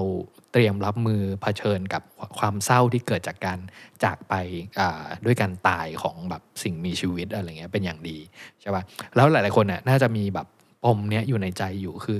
ตอนที่หมาหรือแมวของตัวเองตาย แล้วจะรู้สึกว่าตัวเอง เป็นเจ้าของหมาหรือเป็นแบบคนเลี้ยงแมวหรือหมาที่ไม่ดีพอแล้วอืมแล้วปล่อยให้มันตายอืมปล่อยให้มันมีอายุ แทนที่จะอายุยืนไปถึงแบบสิบยี่สิบปีอะไรเงี้ย แต่ว่าห้าหกปีตายหรือบางคนแบบเลี้ยงปีเดียวตายอะไรเงี้ย แล้วความตายของสัตว์เลี้ยงเนี้ยเอ่อในหนังสือ How to Fix a Broken Heart อะพี่โจตอนที่เราเคยทำพอดแคสต์อยู่ EP หนึ่งเนาะว่ามันเป็นหนึ่งในในสามเรื่องเศร้าของคนส่วนใหญ่บนโลกนี้เลยคือ เรื่องการการการตายจากไปของ ของสัตว์เลี้ยงของตัวเองใช่ปะอืมในนิยายเล่มเนี้ยนอร่าก็เลยบอกว่าเฮ้ยเอ่อเนี่ยเปิดเรื่องมาเนี่ยก็คือแบบแมวตายแล้วว่าอืมอืมนอร่าก็เลยแบบว่าแบบมันเป็นสิ่งที่เป็นหนึ่งในความเศร้าเสียใจที่เธอไม่สามารถโอเวอร์คัมได้ใช่ปะอืมเมื่อได้รับโอกาสให้ว่าเฮ้ยไปลองใช้ชีวิตในแบบในแบบที่อยากจะเป็นไหม เธอก็เลยขอว่า เออ จะเป็นไปได้ไหมว่าขอชีวิตหนึ่งที่เธอเป็นยังมีคนแมวที่อยู่ได้เลี้ยงแมว ได้เป็นอย่างดีอืมเป็นเป็นเป็นบอกว่าเจ้าของแมวที่ดีอะพูดอย่างนี้แล้วกันเนาะคือเธอรู้เธอโทษตัวเองว่าเอ่ออชีวิตจริงที่แบบว่าแมวตายแล้วรู้สึกว่าคงดูแลแมวไม่ดีเนาะอืมปล่อยให้แมวไปโดนรถชนอะไรอย่างเงี้ยก็เลยขอว่าถ้า second chance โอกาสใหม่เนี้ยเป็นไปได้ไหมว่า จะขอเป็นคนเลี้ยงแมวที่ดีอะอืมอืมแต่ว่าอันเนี้ยเราไม่เราสปอยไม่เล่าแล้วกันอืมเออ เราไม่อยากสปอย แต่เรารู้สึกว่า เออ บางทีเนี่ยเออก็เป็นตัวเราเองอะที่เป็นคนยัดปมเอาความเศร้าเสียใจเนี่ยอ่า ไว้กับตัวเราเอง โดยที่บางทีอะสาเหตุนั้นนะอาจจะไม่ใช่สาเหตุจริง ๆ ก็ได้อืมเออเพราะอ่าถ้าถ้าถ้าถ้าถ้าพูดสมมติว่าพูดกับคนที่อ่านแล้วเนาะแล้วก็มาดิสคัสเรื่องประเด็นเนี้ยว่าขอได้ขอใช้ชีวิตในแบบที่ตัวเองได้เป็นคนเลี้ยงแมวที่ดีเหอะอะไรเงี้ย แล้วเอาเข้าจริง ๆ แล้วเนี่ยข้ามช็อตไปแล้วกัน คือหนังสือเรื่องเนี้ยบอกว่าเรื่องบางเรื่องเนี่ย เป็นตัวเราเองที่เอาความเศร้าเสียใจเนี่ยโยนเข้ามาใส่ตัวเองอืมโดยที่สิ่งที่มันเกิดขึ้นน่ะไม่ได้เป็นเพราะว่าสาเหตุมันเกิดเกิดขึ้นจากตัวเรา จะเราเองอาจจะไม่ได้เป็นสาเหตุให้ให้หมาเราถูรถชนก็ได้ เราเองอาจจะไม่ได้เป็นสาเหตุให้หมาเราต้องตาย เพราะว่าหมาเรามีโรคพยาธิหนอนหัวใจอยู่ก็ได้อะไรเงี้ยคือธรรมชาติของสิ่งมีชีวิตแต่ละตัวแต่ละชีวิตอะไรเงี้ยเขามีธรรมชาติที่ต้องเผชิญอยู่ แต่หลาย ๆ ครั้งอะพอมันสร้างความผูกพันสร้างสัมพันธ์ระหว่างสิ่งมีชีวิตด้วยกันเมื่อไหร่ก็ตามที่อย่างที่บอกนะว่าว่าเมื่อไหร่ก็ตามที่คุณ เริ่มจะสร้างความสัมพันธ์ขึ้นมา เจ้าชายน้อยเคยบอกไว้ว่า คุณเตรียมตัวร้องไห้ไว้ได้เลย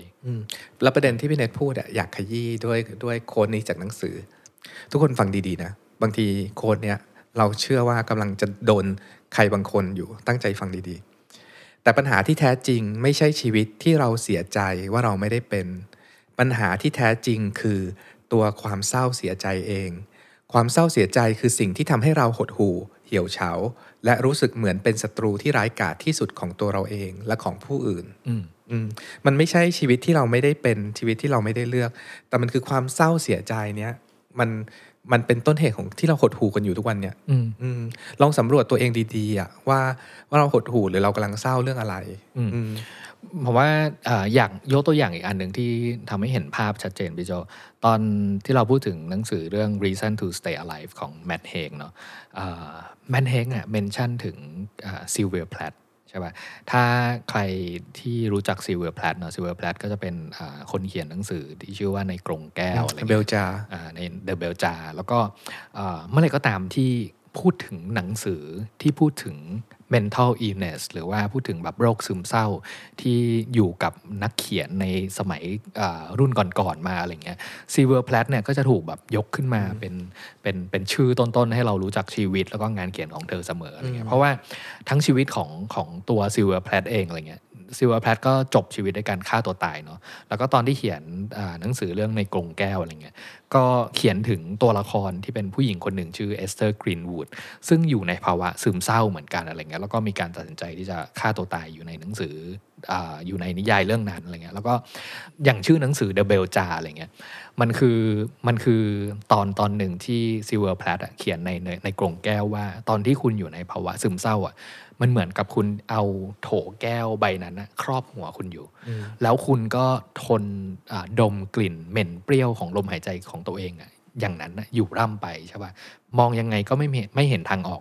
อาสิ่งที่ต้องทน suffer อยู่ก็คือการดมการดมกลิ่นลมหายใจของตัวเองที่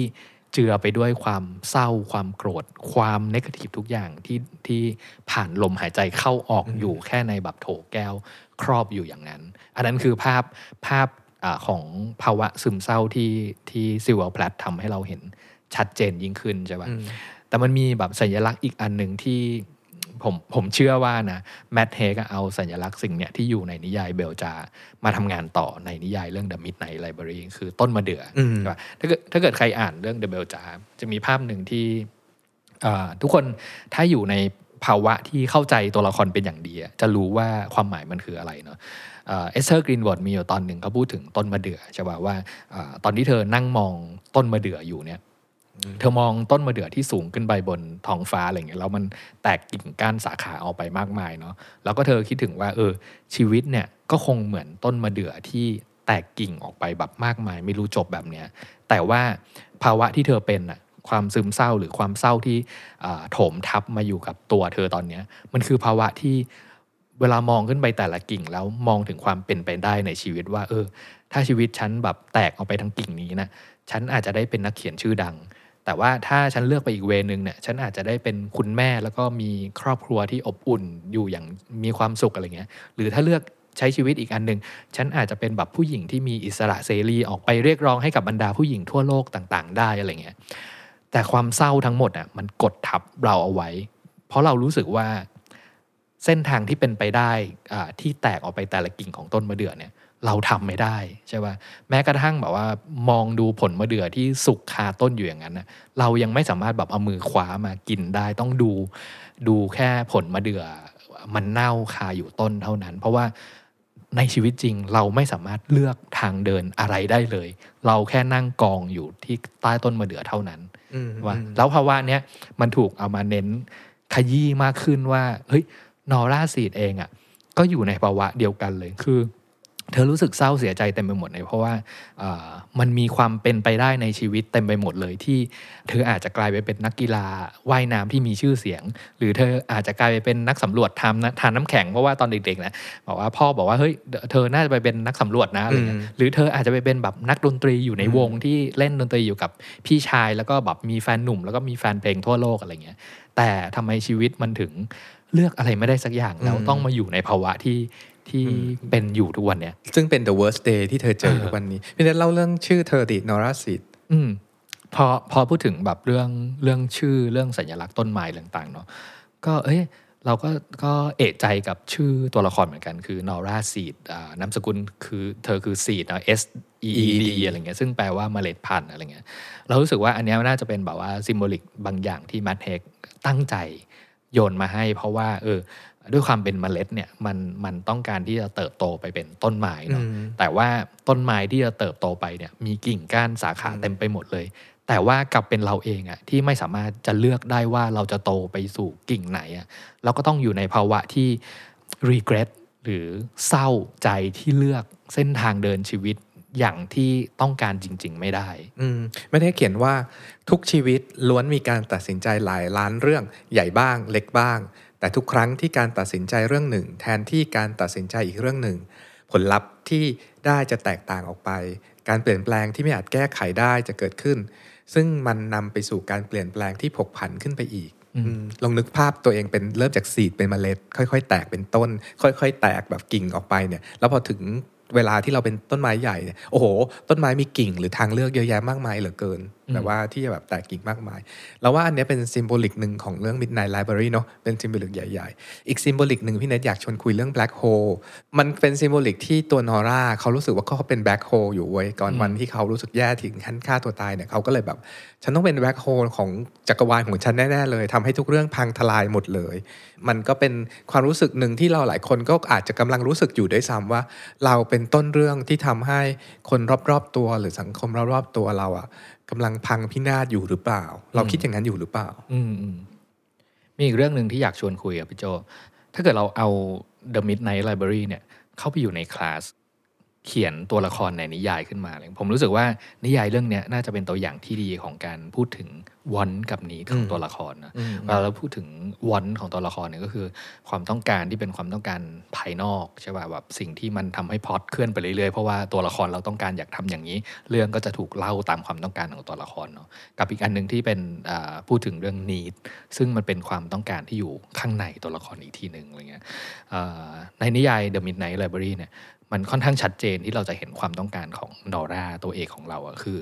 เธอเป็นผู้หญิงที่ต้องการมีความสุขใช่ป่ะแล้วมันเป็นคำถามที่ที่เปิดประเด็นไว้ค่อนข้างค่อนข้างใหญ่สำหรับเรื่องเนี้ยว่าจริง ๆ แล้วอะความสุขคืออะไรอืมใช่ป่ะเพราะว่าเอ่อถ้าเราดูเส้นทางอะไรเงี้ยเส้นทางทั้งหมดที่เอ่อเอ่อเธอไปถึงห้องสมุด แล้วก็ไปเจอหนังสือทั้งหมดที่อยู่ในห้องสมุดมันคือ หนังสือแห่งชีวิตที่เป็นไปได้ของเธอ ว่าเออถ้าอยากลองเออรู้ว่าชีวิตในแบบที่เธอไม่ได้เลือกเนี่ยแล้วลองเข้าไปเลือกชีใช้ชีวิตแบบนั้นแบบนี้ดูอะเธอจะมีความสุขอย่างที่คาดหวังหรือเปล่าอืมอะไรเงี้ยอืมอันเนี้ยมันก็เลยบอกว่าเป็นเป็นเป็นตัวผลักพล็อตให้เดินไปข้างหน้าเรื่อยๆนะเพราะเราเราจะได้ไปสำรวจว่าเออที่นอร่ารู้สึกไม่มีความสุข แล้วก็อ่าเต็มไปด้วยความเศร้าเสียใจ ถาโถมจนทำให้เธอแบบฆ่าตัวตายเนี่ย มันน่าจะถูกแบบ unlock ผ่านชีวิตหลาย ๆ แบบที่เธอได้ลองเข้าไปใช้ชีวิตแล้วไปเจอความสุขได้หรือไม่อืมอืมใช่ปะแต่ว่าเอาเข้าจริงๆแล้วเนี่ยอ่าสิ่งที่อยู่ข้างใต้ซ่อนไปอยู่ในอีก layerลึก ๆ ของหนังสือเล่มเนี้ยคือการตั้งคำถามว่าจริง ๆ แล้วอะ need หรือความต้องการข้างในลึก ๆ ของเราจริง ๆ แล้วอะมันยังใช่คำตอบกับความสุข ที่เป็นแบบว่าความต้องการภายนอกของเราอยู่หรือเปล่าอืมอืมในเรื่องมันมีเงื่อนไขอย่างนี้พี่เนทมันคือว่า Mrs. Elm บรรณารักษ์ห้องสมุดบอกว่านอร่าอยากใช้ชีวิตแบบไหนก็ลองไปเลือกเลือกดูนะ เล่มไหนที่เธอไม่เลยไม่เคยใช้อยากลองใช้ก็ก็ไปลองใช้ดูอะไรเงี้ยแต่ถ้าไปลองใช้แล้วอะวันใดที่เธอรู้สึกเสียใจหรือรู้สึกสิ้นหวัง เธอก็จะต้องแบบรวดกลับมาอยู่ที่ห้องสมุดนี้แล้วก็เลือกชีวิตใหม่นางก็เลือกเล่มนั้นเล่มนี้ไป แล้วก็แบบรู้สึกอ่า สิ้นหวังหรือว่าไม่อยากอยู่ต่อแล้วบางอย่างก็กลับมาที่ที่ห้องสมุดใหม่อีกครั้งหนึ่งแล้วก็เลือกเล่มใหม่ทำอย่างเงี้ยวนไปวนมา แล้วในเรื่องอะเธอก็ได้ลองใช้ชีวิตเป็น 10บสหรืออาจจะเป็นร้อยร้อยแบบเลยด้วยซ้ำว่าแบบได้ลองใช้ชีวิตอันนั้นอันนี้จนกระทั่งถึงจุดๆหนึ่งอะเธอกลับมาที่ห้องสมุดแล้วเธอก็ถามกับวิสิเซมว่าเฮ้ยฉันเลือกชีวิตไปเป็น 10บสแบบแล้วนะทำไมฉันยังรู้สึกแบบว่าแบบไม่มีความสุขสักที ฉันไม่เข้าใจเลยว่าชีวิตมันคืออะไร แล้วมิสซิเซมก็บอกว่า เธอไม่จำเป็นต้องเข้าใจชีวิตหรอก เธอเพียงแค่ต้องใช้ชีวิต เรารู้สึกว่าอันนี้มันเป็นมันเป็นธีมของเรื่องนี้ที่จะทำให้เรารู้สึกว่า เราอาจจะคิดได้นะว่าถ้าเราใช้ชีวิตอย่างนั้นอย่างนั้นอย่างนี้อาจจะดีกว่านี้ แต่จริง ๆ แล้ว สิ่งที่เรามีอะก็คือชีวิตนี้แล้วก็จงใช้ชีวิตกับมันอะเราอยากชวนพี่โจคุยว่า หลังจากเราอ่านนิยายเรื่อง The Midnight Library เนี่ยมีสองอย่างที่อยากชวนคุยคืออย่างแรกทำไมเราถึงชอบหนังสือเล่มนี้ กับอย่างที่สองคือ ตอนอ่านหนังสือ The Midnight Library จบเนี่ยเราได้เรียนรู้อะไร เพราะผมรู้สึกว่าเป็นหนังสือที่เอ่ออ่านเอาสนุกก็จริงก็สนุกแต่สุดท้ายเหมือนได้รู้อะไรเพิ่มขึ้นเยอะเลยอืมอืมใช่ป่ะเอาผมตอบก่อนทำไมผมถึงชอบเรื่อง The Midnight Library นะอย่างแรกเลย หนังสือเล่มเนี้ยสำหรับผมอะ่ะมันเหมือนอ่านนิยายที่เอ่อเป็นหลาย ๆ หมวดหมู่แบบคละเคล้ากันอย่างอืมแบบว่าแบบเฮ้ย แปลกใหม่ดีสสำหรับผมอะผมรู้สึกว่าแบบเอ๊ะตอนอ่านแรกๆเรารู้สึกเหมือนกำลังอ่านนิยายไซไฟใช่ไหมเพราะว่าการพูดถึง s c h r o d i n g e r cat อะไรเงี้ยในในเรื่องอะไรเงี้ยที่พูดว่าเอ้ยตอนที่ไปอยู่ในห้องสมุดเนี่ยมันก็เหมือนกับคำถามทางวิทยาศาสตร์เนาะว่าเออแมวที่อยู่ในกล่องสุญญากาศการทดการทดลองของ s c h r o d i n g e r อะไรเงี้ยทุกคนก็จะรู้ว่าแบบเออมันมีภาวะที่เราสามารถบอกได้ว่าแมวตายหรือไม่ตาย มีค่าเท่า ๆกันอะไรเงี้ยเอออแล้วมันถูกเอามาขยายต่อโดยที่เออจำลองกล่องของจอกล่องของ s c h r o d i n g e r cat เนี่ยให้กลายเป็นห้องสมุด แล้วอยู่ในภาวะแบบระหว่างความเป็นความตายของนอร่าตัวละครเอกของเราอะไรเงี้ยกับอย่างที่สองคือพอพูดถึงเรื่องเอ่อ คล้ายๆกับความเป็นนิยายวิทยาศาสตร์อะไรเงี้ยอ่าผมก็จะพูดถึงนิยายที่พูดถึงเรื่อง parallel universe ใช่ป่ะแล้วก็มันก็จะพูดถึงแบบควอนตัมฟิสิกส์ต่าง ๆ นั้นนี้อะไรเงี้ยซึ่งเหมือนหนังสือเรื่องเนี้ยเขา mention ถึงอยู่เยอะอยู่หลายที่เหมือนกันอะไรก็เลยรู้สึกว่าแบบเอออันนี้คือเซิร์ฟความเนิร์ดของตัวเองในฐานะที่ชอบแบบนิยายวิทยาศาสตร์อ่าอีกอย่างหนึ่งคือที่ชอบอาเพราะว่าหนังสือเล่มเนี้ยเมนชั่นถึง นักเขียนแล้วก็หนังสือเล่มอื่นๆอีกเยอะเยอะมากเลยมากแล้วมันเป็นเล่มที่เราชอบทั้งนั้น อย่างเช่น เอาแน่นอนอะนางเอกนอร่าเนี่ยเนาะเขาเรียนปรัชญาใช่ป่ะแล้วคนที่เขาชื่นชอบก็คือชอบทอโรอะไรเงี้ยเพราะฉะนั้นก็หนังสือเล่มเนี้ยก็เลยบอกว่ารีมายถึงการอ่านวอ Walden ลเดนอยู่หลาย ๆ ที่แล้วก็เอาโค้ดจากหนังสือเรื่องวอลเดนมาใช้อะไรเงี้ยแล้วก็เอามาใช้ในที่ที่สำคัญสำคัญอยู่หลายที่ด้วยอืมใช่ป่ะ อย่างที่สามคือไม่ใช่แค่ Thoreau เนาะยังพูดถึง Sylvia Plath อืมยังพูดถึงอีกคนหนึ่งที่ผมชอบมากคืออัลแบร์กามูอืมอืมใช่แล้วผมรู้สึกว่า เออ มันเป็นตอนที่เราได้ทำ episode เรื่องคนนอกอะไรเงี้ยแล้วเราพูดถึง Sisyphus Myth ของอัลแบร์กามู แล้วรู้สึกว่าเฮ้ยมันถูกเอามาพูดถึงในหนังสือเล่มนี้อีกแล้วได้เป็นอย่างดีอะไรเงี้ยเป็นเรื่องเดียวกันเฉยเลยอืมอืมใช่ไหมแล้วก็แล้วก็ทั้งตัว Matt Haig เอง แล้วก็ตัวละครนอร่าที่อ่าให้ตัวละครเนี้ยเป็นคนที่เรียนมาทางปรัชญาอะไรเงี้ยมันก็เหมือนได้เอาอาวิธีการหรือแนวคิดอ่าวิธีการขบคิดทางปรัชญาเนี่ยมาใส่อยู่ในนิยายเพื่อให้เราคิดถึงชีวิตผ่าน ผ่านทางเรื่องปรัชญาได้ ได้ลึกซึ้งแล้วก็เข้าใจง่ายง่าย ๆ เหมือนเราอ่านนิยายแบบ light novel อะไรเงี้ยอืมเลยรู้สึกว่ามันเป็นแบบชั้นเชิงที่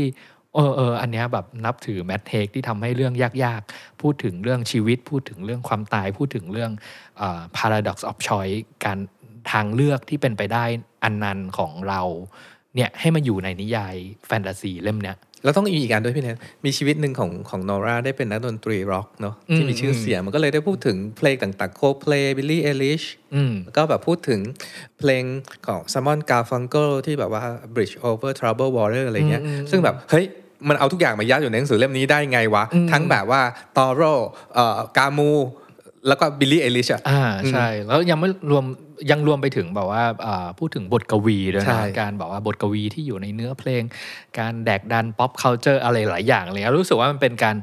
ผสมผสานหลาย ๆ อย่างลงมาในหนังสือเล่มเนี้ยอะสำหรับผมผมรู้สึกว่ามันเป็นแบบชอนราเบนดิ้งอะไรอย่างนั้นนะครับอืมอืมอืมกับพอถึงคำถามที่สองอะไรเงี้ยว่าเราได้เรียนรู้อะไรจากการอ่านหนังสือเล่มนี้บ้างสำหรับผมเนี่ยหนังสือเล่มเนี้ยมันเป็นเหมือนการเอา reason to stay alive ที่พูดถึงภาวะซึมเศร้าเนาะแล้วก็อ่าการการหาคำตอบเพื่อที่จะอยู่กับอาการซึมเศร้า หรือว่าการมองเห็นอนาคตในขณะที่ตัวเองยังรู้สึกแบบมืดมนอยู่ได้อย่างไรบ้างอะไรเงี้ยมาทำให้เห็นเป็นรูปธรรมผ่านเรื่องเล่าของตัวละครแล้วก็พล็อตนิยายอะไรเงี้ยแล้วมันทำให้คำถามสำคัญสำคัญ อย่างเช่นที่ว่าถ้าเรามีโอกาสที่จะเลือกใช้ชีวิตในแบบที่เรารู้สึกเศร้าเสียใจ ว่าเราไม่สามารถเลือกมันได้ ถ้าเราได้ไปลองใช้ชีวิตในแบบนั้นจริง ๆ แล้วเนี่ย เราจะยังรู้สึกว่าเราอยากใช้ชีวิต อันที่เราไม่ได้เลือกจริง ๆ อยู่ไหมอืมใช่ป่ะเพราะว่ามันเป็นคำถามที่ที่อ่าค่อนข้างทำให้เกิดความคิดตีกันในหัวค่อนข้างเยอะเนาะแล้วก็แล้วก็ความคิดจากคำถามอันเนี้ยพี่โจผมรู้สึกว่าหลาย ๆ ครั้งเลยอะ่ะมันเป็นความคิดในแบบที่พาพวกเราดิ่งลงไปเรื่อย ๆ ไปสู่ความ เศร้าเสียใจในสิ่งอืมที่มันเป็นไปไม่ได้อืมใช่ป่ะอืมแล้วนิยายเรื่องเนี้ยมันเหมือนแบบโอเค เอาความคิดที่อยู่ในหัวเราที่มันเป็นก้อนความคิดที่ไม่รู้จะไปต่อยังไง แล้วยิ่งคิดยิ่งเศร้า ยิ่งคิดยิ่งแบบไม่มีทางออกอะ่ะแต่ทำให้มันเห็นเป็นรูปธรรมอย่างชัดเจนผ่านการผจญภัยของนอร่าไปในห้องสมุดเที่ยงคืนอันเนี้ยแล้วไปได้ไปลองเลือกใช้ชีวิตที่อยู่ในหนังสือแต่ละเล่ม ในขณะที่ตอนที่ยังมีชีวิตอยู่ไม่สามารถทำได้ เป็นเนอะพี่นัทเป็นจริงๆใช่ไหมเวลาอ่านหนังสือเล่มเนี้ยจะคิดถึงชีวิตที่เราแบบอืมจะเป็นยังไงนะ ถ้าจุดๆอย่างนั้นอย่างเงี้ยอืมแล้วก็คำถามที่สำคัญมันคืออย่างที่บอกแล้วเนาะว่า การที่เราฝันถึงสิ่งที่เราไม่ได้เลือกเนี่ยอืมแล้วเราคิดว่า เออ ถ้าเราเลือกในแบบที่เราไม่ได้เลือกอย่างที่ผ่านมาเนี่ย เราน่าจะมีความสุขมากกว่าปัจจุบันนี้หรือเปล่าอะไรอืเงี้ยมอืมหนังสือเล่มเนี้ยมันเหมือนกับให้คำตอบที่ค่อนข้างปลอบโยนหัวใจเราอืมว่าอืม เฮ้ยอ่าจริง ๆ แล้วเนี่ยสิ่งที่ที่เรารู้สึกอ่าซึมเศร้าวิตกกังวลอยู่ทุกวันเนี่ยเป็นเพราะว่าเราคิดถึงสิ่งที่มันเป็นไปไม่ได้แบบเนี้ยแหละอืมแล้วเรารู้สึกเศร้าเสียใจที่ตัวเองไม่ได้ไปใช้ชีวิตแบบนั้น แล้วต้องทนอยู่ในชีวิตที่ต้องเจออ่าสภาพหลาย ๆ อย่างที่เราไม่ได้คาดหวังเอาไว้ เช่นแบบว่าแบบเวลาพูดถึงความสุขอะไรเงี้ยคำถามที่สำคัญก็คือ ไอ้ที่เรารู้สึกอยู่ทุกวันเนี้ยเรารู้สึกว่าเรามีความสุขแล้วหรือยังอืมแล้วถ้าเกิดว่ามันยังไม่ใช่ความสุขเนี่ย ความสุขในจินตนาการของเราที่จะได้จะได้ใช้ชีวิตในแบบที่เราไม่ได้เลือกเนี่ย มันยังถือว่าเป็นความสุขอยู่ไหม ถ้าไปเจอเหตุการณ์อีกหลาย ๆ เหตุการณ์ที่ที่ตัวเองอาจจะนึกไม่ถึงอืมที่อืมอาจจะไม่ได้บอกว่าคาดหวังเอาไว้อืมแล้วบางทีเราหมดแต่คิดอย่างเงี้ย จะใช้แบบ A ดีหรือแบบ D B ดีเลือกไปเลือกมาแล้วจนที่เราไม่ได้ใช้ชีวิตจริง ๆอะอะหมดแต่นั่งคิดอยู่นั่นแหละว่าจะเป็นแบบไหนดีนั่นก็เลยเป็นแบบสารสำคัญที่ที่ผมรู้สึกว่าผมได้จากการอ่านนิยายเรื่องเนี้ยคือประโยคเดียวกับที่พี่โจพูดถึงเลยก็คือเออเป็นเพราะว่าเราอะกลัวที่จะใช้ชีวิตอืมใช่ปะมันทำให้เรากลัว มันก็เลยทำให้เราไม่ได้ไปใช้ชีวิตอืมใช่ป่ะแล้วแล้วไอการที่เรามัวแต่นั่งคิดถึงแบบความเป็นไปได้ทั้งหมดที่ว่าเฮ้ย ถ้าเราตัดสินใจแบบนั้นในวันนั้น ถ้าเราเลือกมันคเส้งนจะทางดีนี้นะในวันอีกวันหนึ่งอืมอะไรเงี้ย เราน่าจะมีชีวิตที่ดีกว่ากว่าสิ่งที่เป็นอยู่ตอนเนี้ยแล้วแล้วแล้วเราอะเอาแต่แบบตั้งคำถามอันเนี้ยอยู่กับที่อะโดยที่เรานั่งอยู่เฉยๆอะแล้วมันสร้างความหวาดกลัวที่จะให้เราออกไปใช้ชีวิตอืมซะอย่างนั้นใช่ปะอือืมันก็เลยทำให้แบบว่าย้อนกลับมาว่าอ๋อไอ้ที่เราเรารู้สึกไม่มีความสุขเนี่ย เอาง่าย ๆ เลย ก็เป็นเพราะว่าเราหวาดกลัวที่จะออกไปใช้ชีวิตอืมอืมมันมันอาจจะเป็นแบบว่าแบบเรื่องง่าย ๆ ก็แค่เอ้ยอย่าไปอย่าไปพูดถึงความเป็นไปได้อะไรเยอะแหละมเอาแค่แบบว่าออกไปใช้ชีวิตอะคราวเนี้ยความเป็นไปได้ทุกอย่างอะมันก็จะมาอยู่ตรงหน้าเราเอง อืมอืมอืมอืมอืมเรื่องเนี้ยมีเรื่องจะเล่านอกเรื่องหน่อยๆคือแบบ ที่เราเล่าว่าช่วงนี้เรากลับไปอ่านไดอารี่เนาะแล้วมันก็ไปกลับไปอ่านไดอารี่ว่าวันหนึ่ง เหมือนในวันนั้นเรากำลังจะเลือกว่าเราจะทำโปรเจกต์นี้หรือไม่ทำดีอะไรเงี้ยตอนที่เราอ่านอะเราก็จะกรีดร้องอยู่ในใจว่าอีโจอย่าเลือกอย่าทำวิ่งหนีไป แกกำลังจะเดินเข้าสู่ความทุกข์อย่างมหันต์เลยนะอะไรเงี้ยแต่สุดท้ายชีวิตวันถัดไป เราก็เลือกที่จะทำโปรเจกต์นี้ และในที่วันถัดๆไปก็คือเราก็จะแบบว่า suffering ต่างๆ นานาอะไรเงี้ยแล้วแบบนัดโจวันนี้กลับไปอ่านโจวันนั้น แล้วก็จะคิดในใจโอ้โหถ้าวันนั้นเราไม่เลือกทำสิ่งนี้คงดีเนาะเราคงมีชีวิตที่ที่ดีกว่านี้อะไรเงี้ยหรือแบบเฮ้ยจากจากแบบ ผู้คนกลุ่มนี้เขาไม่ได้รักแกจริงๆ แกรีบหนีออกมาจากเขาให้เร็วที่สุด แต่สุดท้ายโจ้วันนั้นก็เลือกที่จะเดินเข้าไปสู่ปัญหาต่างๆ นานาอะไรเงี้ย แล้วมันก็จนกระทั่งอ่านหนังสือเล่มเนี้ยประสบการณ์การอ่านหนังสือเล่มนี้มันมันเจ๋งมากๆ ถามว่าเราชอบอะไรเราชอบสิ่งนี้ เราชอบความรู้สึกที่ว่าเราบอกใคร ๆ ว่าเวลาอ่านหนังสือนะเฮ้ยพวกแกอ่านหนังสือเนี่ยให้อ่านด้วยชีวิตนะ หลายคนชอบถามว่าพี่โจพี่เนทอ่านหนังสือกันยังไง เราก็ชอบตอบ เฮ้ยเราอ่านหนังสือเราต้องอ่านด้วยชีวิตนะมันเหมือนคำตอบเท่ๆอะแต่ทำยังไงวะหนังสือหลายเล่มอาจจะทำไม่ได้แต่หนังสือเล่มเนี้ยทำให้เราอ่านหนังสือด้วยชีวิตง่ายมากๆเลยพี่เนทและทุกคนมันคือแบบพอนอร่าเขาไปเจอสิ่งนี้อดไม่ได้แหละเราก็อดไม่ได้ที่จะถามตัวเองว่า เออ และชีวิตเราล่ะ ถ้าเราเลือกแบบว่าไปคบกับคนนั้นนะวันนั้นป่านนี้เราจะเป็นยังไงวะหรือเราเลือกที่จะไม่คบกับเขาเราจะเป็นยังไงวะมันช่วยให้เราแบบอ่านหนังสือด้วยชีวิตได้ง่ายๆอะกับอีก part หนึ่งคือ part part ของการเป็นคนเขียนหนังสือ เราชอบหนังสือเล่มนี้คือหนังสือเนี่ยนะหรือว่าหนังเวลาเราดูเนี่ยหรือเราเราเขียนเนี่ยเราเล่าเรื่องได้แค่ครึ่งเดียว อีกครึ่งหนึ่งคือคนอ่านหรือคนฟังหรือคนดูเนี่ยเขาไปเล่าเรื่องให้เขาเองอีกครึ่งหนึ่งคือ Matt Haig เหมือนแค่เล่าอะไรบางอย่างมาเป็นสารกระตุ้นอะไรบางอย่าง แล้วมากระตุ้นให้เราคนอ่าน ได้คิดเรื่องเล่าเอาเอง ดังนั้นเราว่าหนังสือเล่มนี้เป็นหนังสือที่ดูเหมือนซิมเพิลก็จริง แต่ว่ามันทำงานนี้กับเราหนักมากๆ แต่ทั้งนี้ทั้งนั้นสิ่งที่พูดมาทั้งหมดเนี่ยเราไม่รู้กับคนอื่นเป็นยังไงกับเราประสบการณ์มันอย่างที่เราพูดว่ามันเป็นประสบการณ์ฝ่ายวิญญาณอย่างเข้มข้นมากๆกับโจอะตอนที่หนังสือที่พูดว่า ฟังชนะพี่โจพี่ไม่จำเป็นต้องเข้าใจชีวิต พี่เพียงแค่ต้องใช้ชีวิตเฮ้ยมันเหมือนมันปลดล็อกบางอย่างกับเราสูงมากกับกับประโยคเนี้ยพี่ไม่ต้องเข้าใจความหมายของชีวิตฉันก็บอกว่าเอ๊ะเออว่ะจริง ๆ แล้วความทุกข์ของโจ หรือหลาย ๆ คนอาจจะเจอเหมือนกันก็คือ ฉันทุกข์เพราะว่าเราพยายามจะหาคำตอบหรือความหมายของชีวิตอยู่ตลอดเวลา ว่าสิ่งที่เกิดขึ้นปัจจุบันเนี้ยมันหมายความว่าไงวะมันเกิดขึ้นเพราะอะไรนะ แล้วเราไม่มีคำตอบไง แล้วเราก็งงแล้วเราก็เครียดแล้วเราก็แบบว่าเอ้ยแล้วถ้าไม่ใช่ฉันฉันไม่อยากอยู่ในภาวะนี้เลยล่ะ ดังนั้นรากของปัญหาของโจ้นะช่วงนี้ที่ที่เราเล่าว่าช่วงนี้เราเครียดอะ่ะ เพราะว่าเราหมดแต่หาความหมายหรือคำตอบของชีวิตอยู่นั่น จนกระทั่งลืมที่จะใช้ชีวิตในปัจจุบันไปวันๆอย่างเงี้ย จริง ๆ เรามีชีวิตที่ที่ต้องใช้อืมดังนั้นแบบณวันเนี้ยณจุดนี้เราอยากชวนทุกคนเลยว่าเหมือนที่หนังสือชวนฟังชนะทุกคนฟังฉันแกไม่จำเป็นต้องเข้าใจชีวิตเว้ย แกเพียงแค่ต้องใช้ชีวิตก็พอ และเนี่ยคือแมสเซจหรือสารที่เรารู้สึกว่ามีในไลบรารีกับเรา พี่โจพี่เนตอยากบอกทุกคนนะวันเนี้ย Readery Podcast จะอัปเดตหนังสือที่น่าสนใจให้คุณทุกวันศุกร์ ถ้าใครมีเล่มไหนอยากแลกเปลี่ยน คอมเมนต์เพิ่มเติมหรือติด Hashtag Readery Podcast ได้นะครับ เราเชื่อว่ามีหนังสือดีๆ อีกมากมายรอให้อ่านอยู่เสมอ ติดตาม Literary Podcast ได้ทางเว็บไซต์ The Standard Podcast Player ที่คุณใช้ Spotify SoundCloud และ YouTube The Standard Podcast. Eye opening for your ears.